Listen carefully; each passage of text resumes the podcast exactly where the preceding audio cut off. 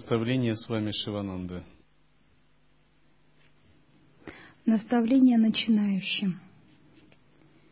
Имейте сильную решимость и железную волю.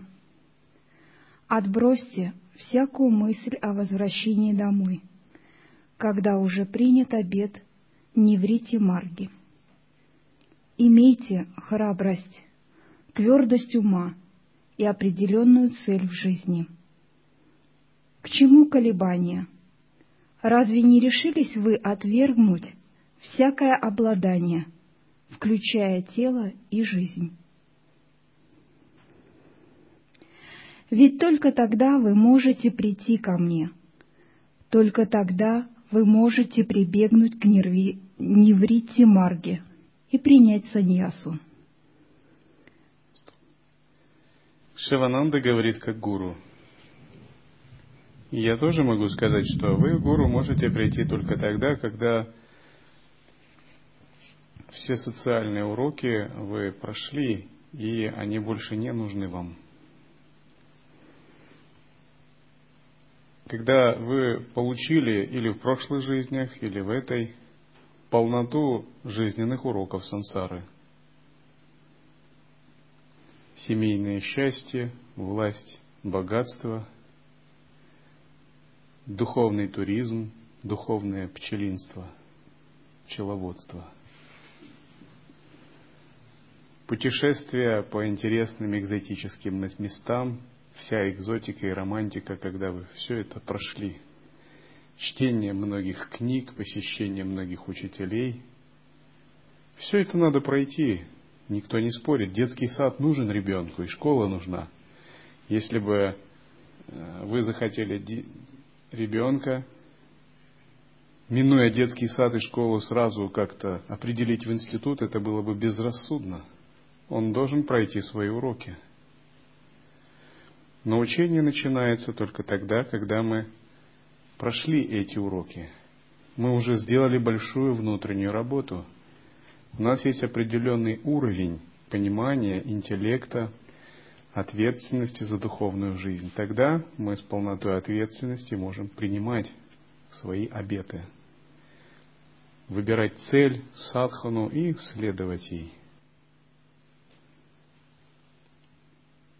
Дважды подумайте, прежде чем будет принято однозначное решение. У нас принимаются обеты монаха после шести лет послушничества. Эти обеты временные – есть время подумать еще. Хорошо подумать. Но после 12 лет, когда вы принимаете обеты, те, кто являются послушниками, как бы считаются эти обеты на всю жизнь. Возврата нет уже. Вот этот период кандидат, брамачарик, кандидат, ученик, послушник, это время думай, думай. Думай о своем пути, о своем выборе. Еще есть возможность повернуть назад – Сансара, двери широко распахнуты всегда для вас. И это время надо делать большую работу, не тратить это время. То есть думать над своим выбором, размышлять, от чего я отказываюсь, что принимаю, куда иду. Не думайте, что это так, вы будто решили один раз и все. Еще не один раз жизнь вас поставит в такие условия, где вам надо будет думать и принимать решения, делать снова выбор. И не рассчитывайте, что путь ваш будет устлан розами. Шипов тоже будет предостаточно. Бесчетные трудности ждут вас на этом пути. Будьте смиренны, будьте терпеливы и настойчивы. И думать забудьте о ситхе или быстром пробуждении кундалини шакти. И думать забудьте о ситхе или быстром пробуждении кундалини шакти. Почему Шивананда так говорит? Потому что он мудрый гуру.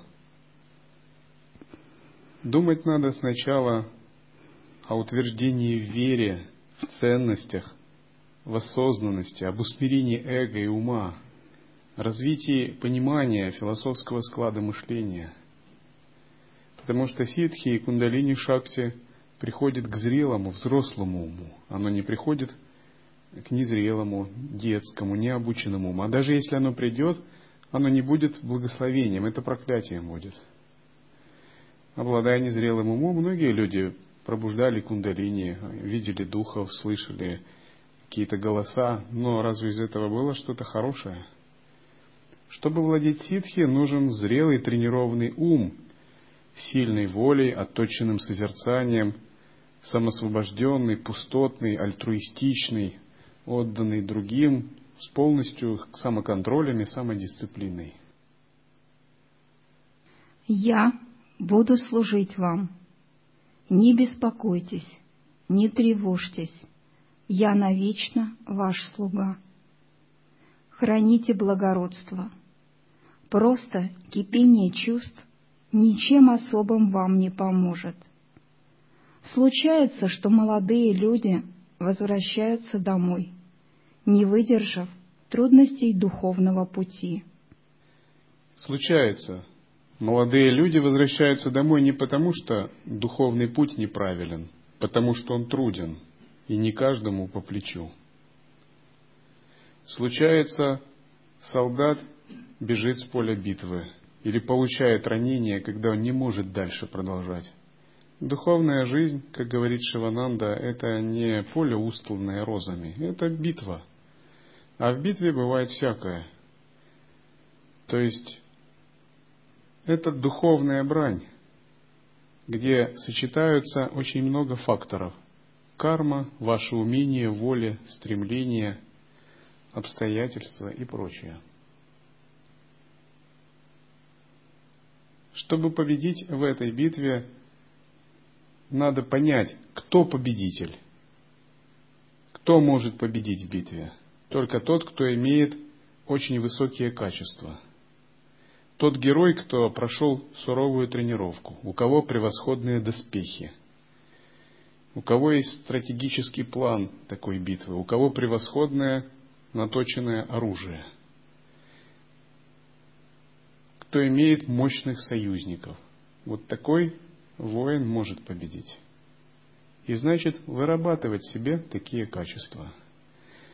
Дилетант, не обладающий доспехами, не имеющий союзников, не тренированный, обречен, просто обречен в этой битве. То есть дилетантам на поле битвы запрещено появляться. Это гражданские люди с оружием в руках. Они могут только пораниться – но никакой пользы на поле битвы их победить кого-то они не смогут. И духовная жизнь это такое же внутреннее поле битвы, где надо, сражаясь, побеждать неведение. Да, трудностей на этом пути хватает. Только человеку, терпеливому, настойчивому, железной волей, по силам преодолеть этот путь. Этот путь может сделать вас царем царей.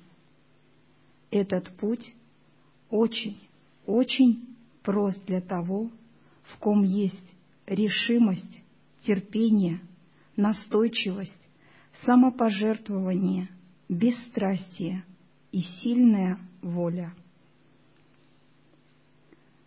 Те, кто стремятся к отшельничеству и не врите марге, должны соблюдать мауну и уединение и начинать дисциплинировать индрии, ум и тело еще в миру. Они должны готовить себя к жизни, полной трудов и испытаний.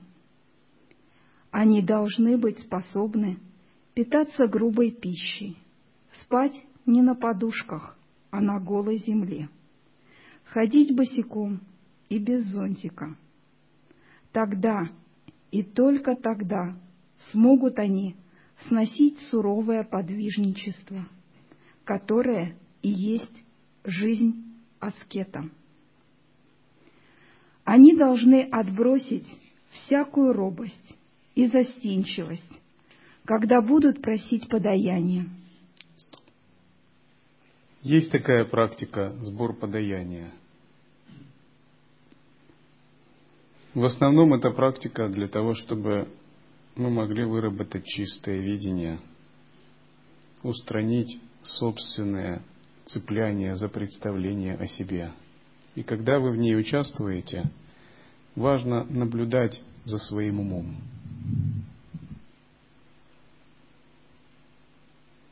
Если вы выполняете эту практику с правильной мотивацией, правильным сознанием, вы получите благословение в конце нее.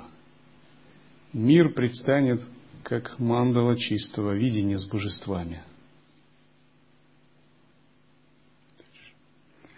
Времена теперь другие, и нелегко приходится даже саньясинам получать пхикшу. Вокруг сплошная нищета и безработица. Так что даже саньясинам не обойтись без денег ради поддержания самой саньясы. Они должны обладать материальной независимостью. Только тогда они смогут без задержек продвигаться в своей духовной садхане. Успех в йоге придет через долгое время с постоянными усилиями, преданностью гуру и настойчивой практикой. Тот, кто только встал на этот путь, пусть остается терпеливым и настойчивым. Едва приняв «не Маргу», кое-кто уже начинает лениться, ибо не знает, на что употребить свою умственную энергию, так как не придерживается строгого распорядка ежедневных занятий йогой и не следует наставлениям своего гуру. Такие йогины обретают вайрагию, но у них нет опыта в духовной сфере. В конечном счете их усилия остаются безуспешными. Напряженная, непрерывная медитация исключительно важна для вступления в самадхи. Если йогин ученик, обучающий медитации, обучающийся медитации, вечно мрачен, подавлен и слаб, можно не сомневаться, что в его медитации есть какая-то ошибка – Медитация делает человека сильным, жизнерадостным и здоровым. Если же те, кто берутся изучать йогу, унылы, подавлены, раздражительны, то как они будут излучать радость, мир и силу для других? Досконально овладейте каждым шагом в йоге. Не поднимайтесь на высшую ступень пока вы полностью не овладеете низшей. Это царский путь к совершенной медитации и самадхи. Ученик и учитель должны жить вместе, словно отец и преданный сын, или как муж и жена, в духе предельной откровенности и преданности. У начинающего должны быть неподдельное стремление впитывать учение своего наставника, буквально ловить каждое его слово. Тогда и только тогда начинающий обретет духовное благо. В противном случае нет ни малейшей надежды на какую-либо духовную жизнь, и прогресс для начинающего – и полное преображение его старой ассуричной природы. Достойно всякого сожаления, что современная система образования в Индии совершенно не способствует духовному росту начинающих. Умы учеников пропитаны материальной отравой. Ученики в наши дни не имеют никакого представления о том, что в действительности представляют собой отношения ученика и гуру. Это совсем другое, чем отношения студента и его учителя или профессора из колледжа. Начинающие изучать йогу не обладают непоколебимой верой в гуру или шрути. Их вера половинчата и шатка. Вот почему им не удается достичь успеха в йоге или чняне. В духовном отношении все целиком и полностью по-другому. Эти отношения влекут за собой полную и безусловную преданность учителю. Это священные, чистые в своей божественности отношения – Перелистайте страницы Упанишат. В былые времена брахмачарины приступали к своим, приступали к своим учителям в глубочайшем смирении, чистосердечии и пхаве, держа в руках священные жезлы, самиты. Достаточно ли крепка ваша воля — и окончательно ли ваше желание держаться саньясы, чего бы это ни потребовало от вас. И верно ли вы понимаете, в чем слава саньясы и отшельничества? А если ваша дочь, брат или мать бросятся вам на шею со слезами на глазах, хватит ли у вас умственных сил противостоять мохе? В силах ли вы порвать всякую связь со своими близкими? Не общаться с ними, не видеться, не переписываться. Не скрывайте от себя ничего. Будьте совершенно бесхитростными, честными и простодушными, как дитя. Васиштха сказал Раме, «Даже если и получится человеку обрести прибежище в гуру своими только усилиями и волей, может он разрушить все страдания, что возникают в отождествлении с различными объектами и родственниками. Многие питают глупые представления, что одна капля воды из командалу саньясина или йогина или крошечная волшебная пилюля из их рук может превратить их в божественных существ, пробудить их кундалини и открыть для них самадхи в мгновение ока. Сами же они не хотят потрудиться, не хотят никакой садханы. Они ожидают, что гуру все сделает за них. Им нужны вибрации мастера — и все такое прочее. Чуд чудаки, честное слово.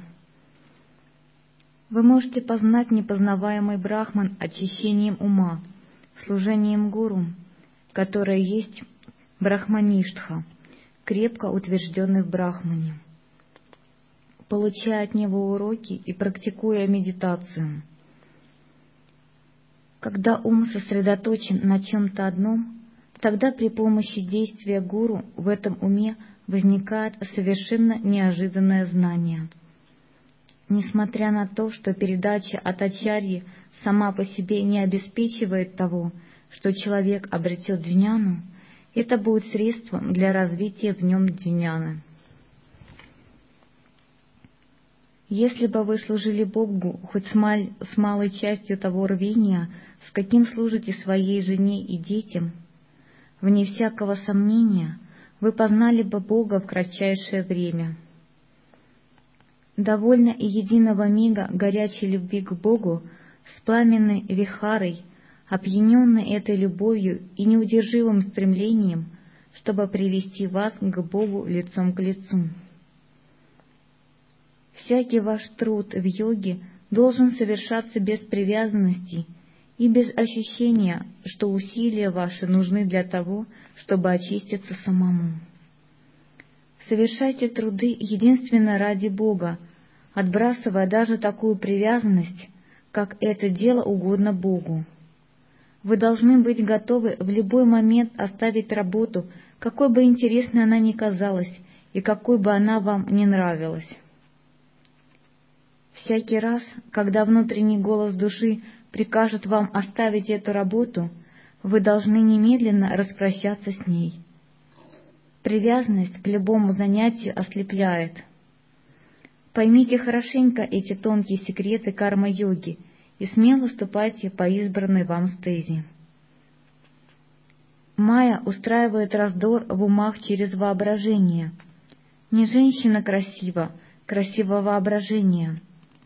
В страхе нет сладости, сладость в воображении. Пища не выглядит аппетитной, такой ее рисует вам ваше воображение. Слабость не в человеке, слабость в его воображении. Поймите природу Майи и ума и будьте мудры.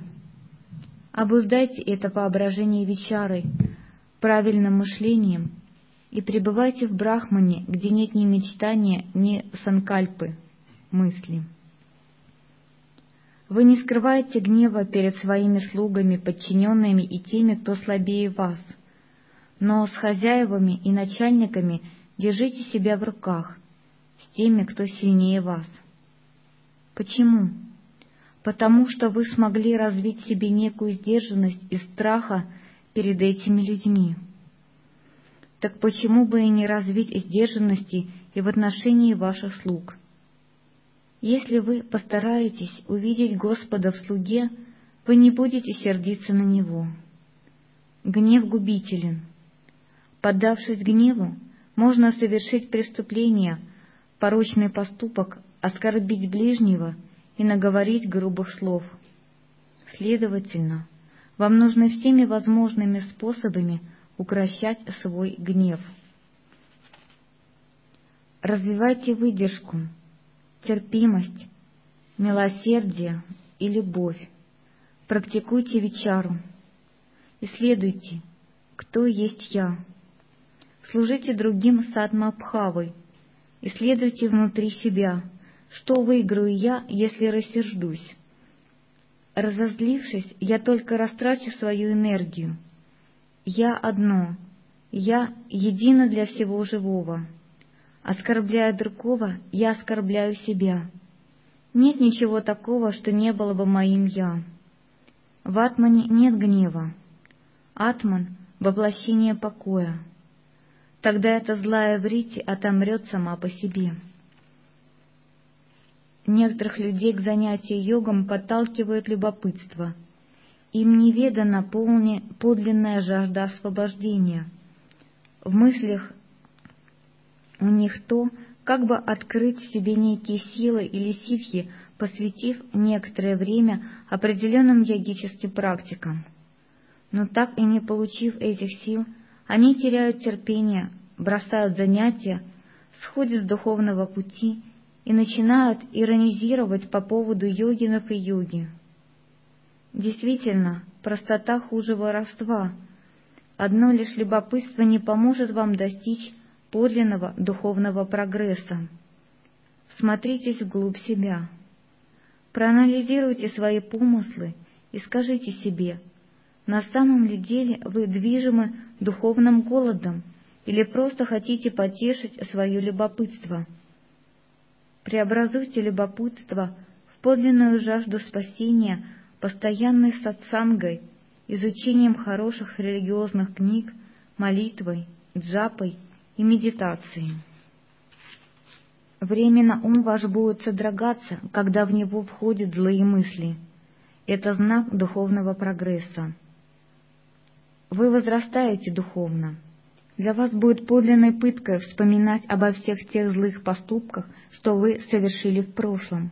Это также свидетельство вашего духовного подъема. Теперь вы уже такого больше не повторите. Ваш ум будет трепетать, дрожать, пройдет по телу всякий раз, когда неправильная самскара злого поступка будет принуждать вас в силу привычки совершить тот же самый поступок. Продолжайте вашу медитацию с полной силой и самоотдачей. Все воспоминания о злых делах, все злые помыслы, всякое злое понуждение от сатаны отомрет само по себе. Вы будете утверждены в совершенной чистоте и покое. Страсть продолжает таиться в вас. Возможно, вы захотите узнать у меня ответ на вопрос, почему человек то и дело начинает сердиться. Гнев — не что иное, как разновидность страсти. Когда страсти не потакают, они принимают форму гнева. Подлинная причина гнева — неудовлетворенная страсть. То есть, если кто-то гневается, вы должны подумать, просто этот человек не удовлетворяет свои страсти. А если вы гневаетесь, вы должны подумать, мои страсти не удовлетворены, и поэтому я просто гневаюсь. А ситуация, другой человек – это предлог. Значит, надо начать с усмирения страстей, с усмирения желаний. А когда страсти, желания усмиряются? Если их взять, заблокировать просто где-то, остановить, Муладхара чакре, Свадистаны чакре, там, Манипура чакре, это не усмирение. По-настоящему страсти усмиряются, когда вы умело управляете их энергией и показываете им дорогу, куда им надо идти. Допустим, центральный канал Сушумно открыт, вы им говорите, вот вам дорога, вам не через Свадистана чакру выходить, не через Муладхару, не через Анахата чакру. А вам надо входить в центральный канал и подниматься вверх. Вы им указываете эту дорогу. Не через Пингалу, не через Иду. Тогда страсти усмиряются. Вновь и вновь надо объяснять своему праническому и тонкому телу вот этот путь энергии страстей, куда им двигаться, с помощью чандаль-йоги, шат-чакра-йоги, Махашакти-йоги, Сахаджакри. И когда ваше тонкое энергетическое тело становится умелым, опытным в направлении энергии страстей, вы чувствуете себя очень удовлетворенным, независимым от внешних объектов. Ваша жизненная сила больше не связана с объектами, вы целостны, всегда самодостаточны сами в себе. Подлинная причина гнева – неудовлетворенная страсть. Она выражает себя в форме гнева, когда оказывается, что слуги не смогли исполнить ваши желания.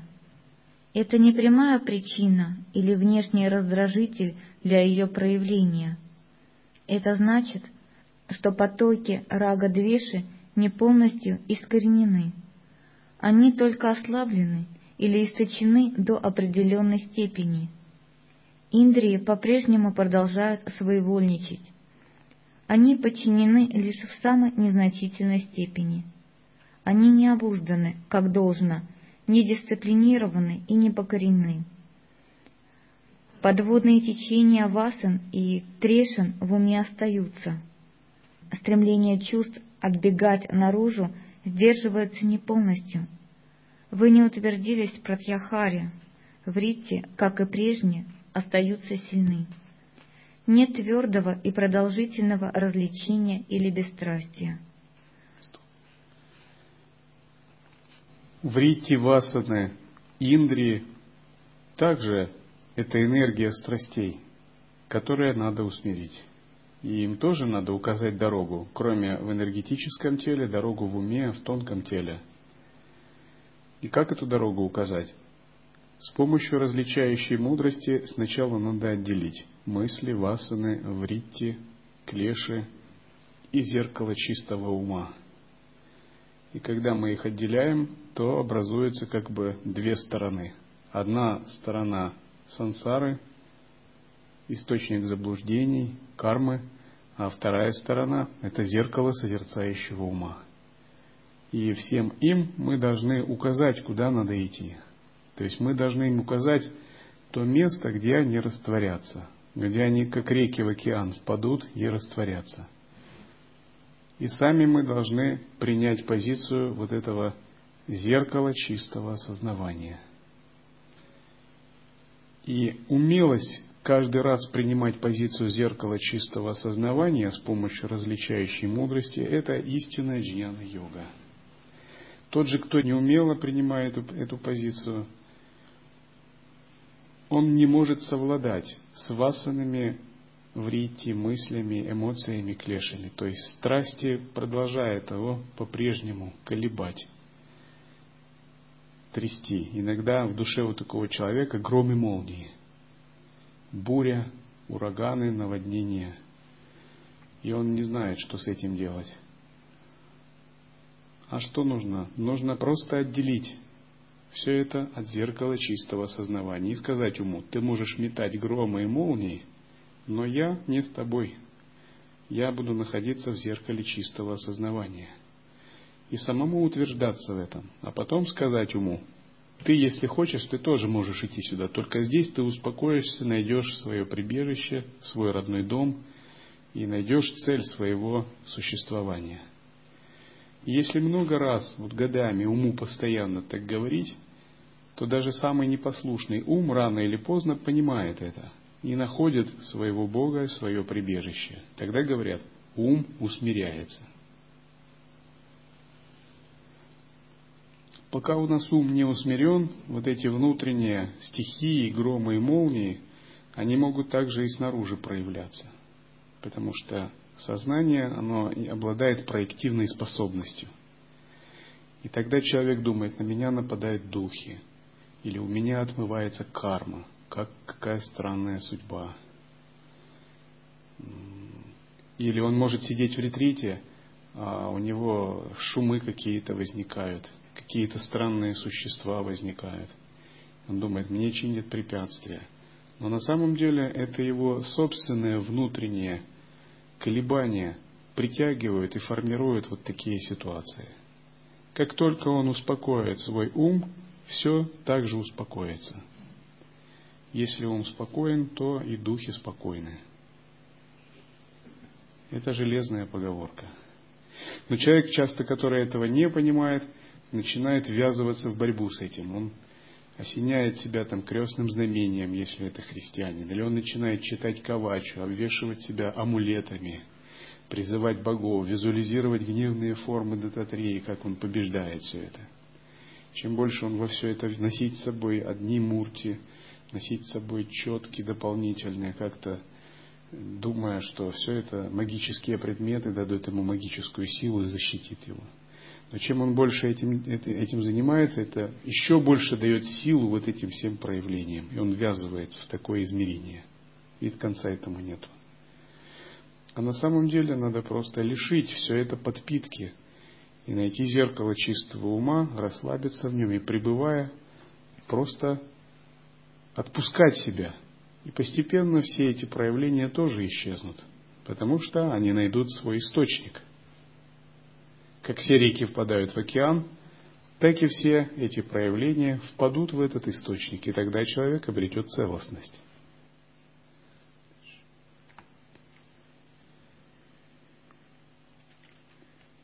Устремление к Божественному еще не стало интенсивным. Раджас и Тамас по-прежнему продолжают делать свое разрушительное дело. Количество сатвы увеличилось лишь незначительно – Злые вритти не источены, они все так же сильны. Положительные вритти не развиваются в должной степени. Вот причина, почему вы не достигли совершенной концентрации. Очистите ум первым делом. Концентрация придет сама собой. Сагуна Упасаки, те, кто медитирует на образ Господа – сначала должны делать тратаку с открытыми глазами, пока смогут удерживать перед взглядом отчетливое, нерасплывчатое изображение. Позже они смогут сохранять визуализацию уже с закрытыми глазами. Изображение это должно быть очень приятным для глаз и ума. У него должно быть положительное, нравящееся вам содержание.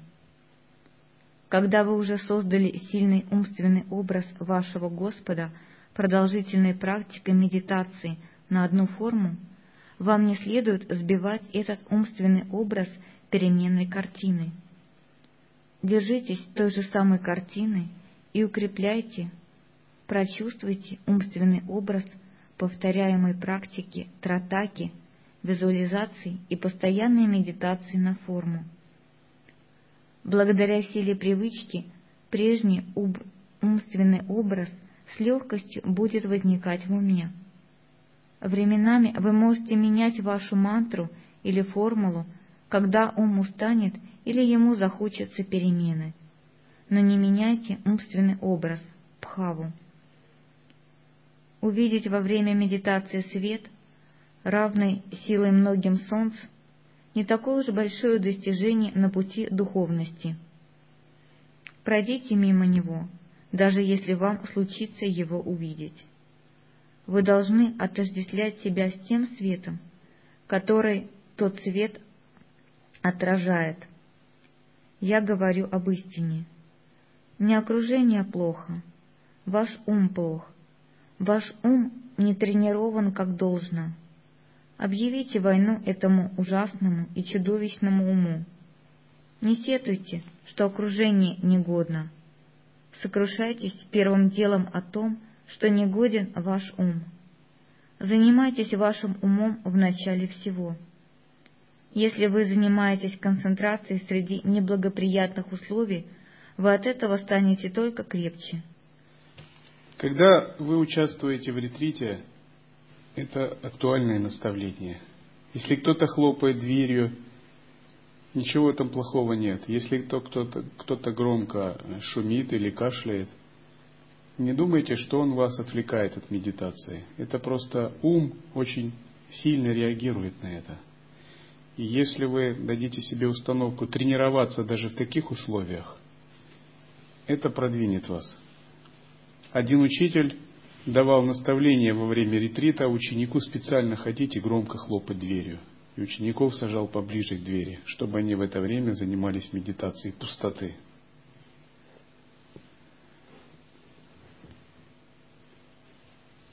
В ретрите хорошие условия, очень хорошие лучше, чем у многих монастырей.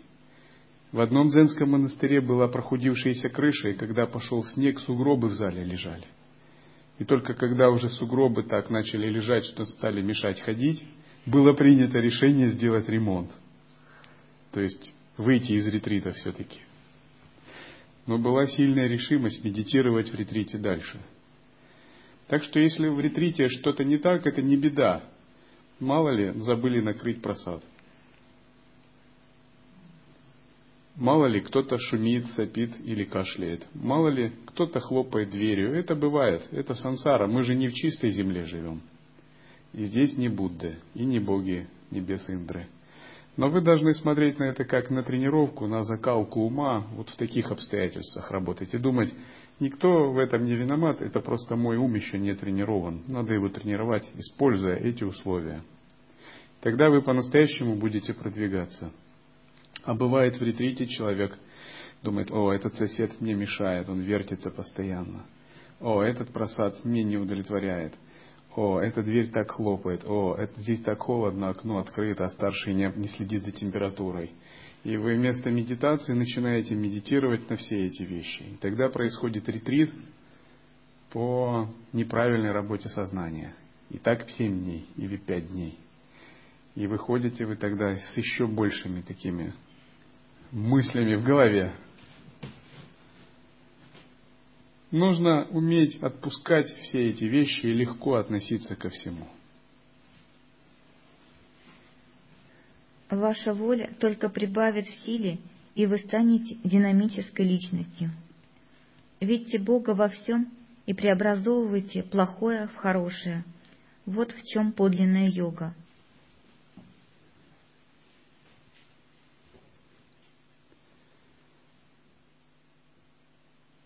お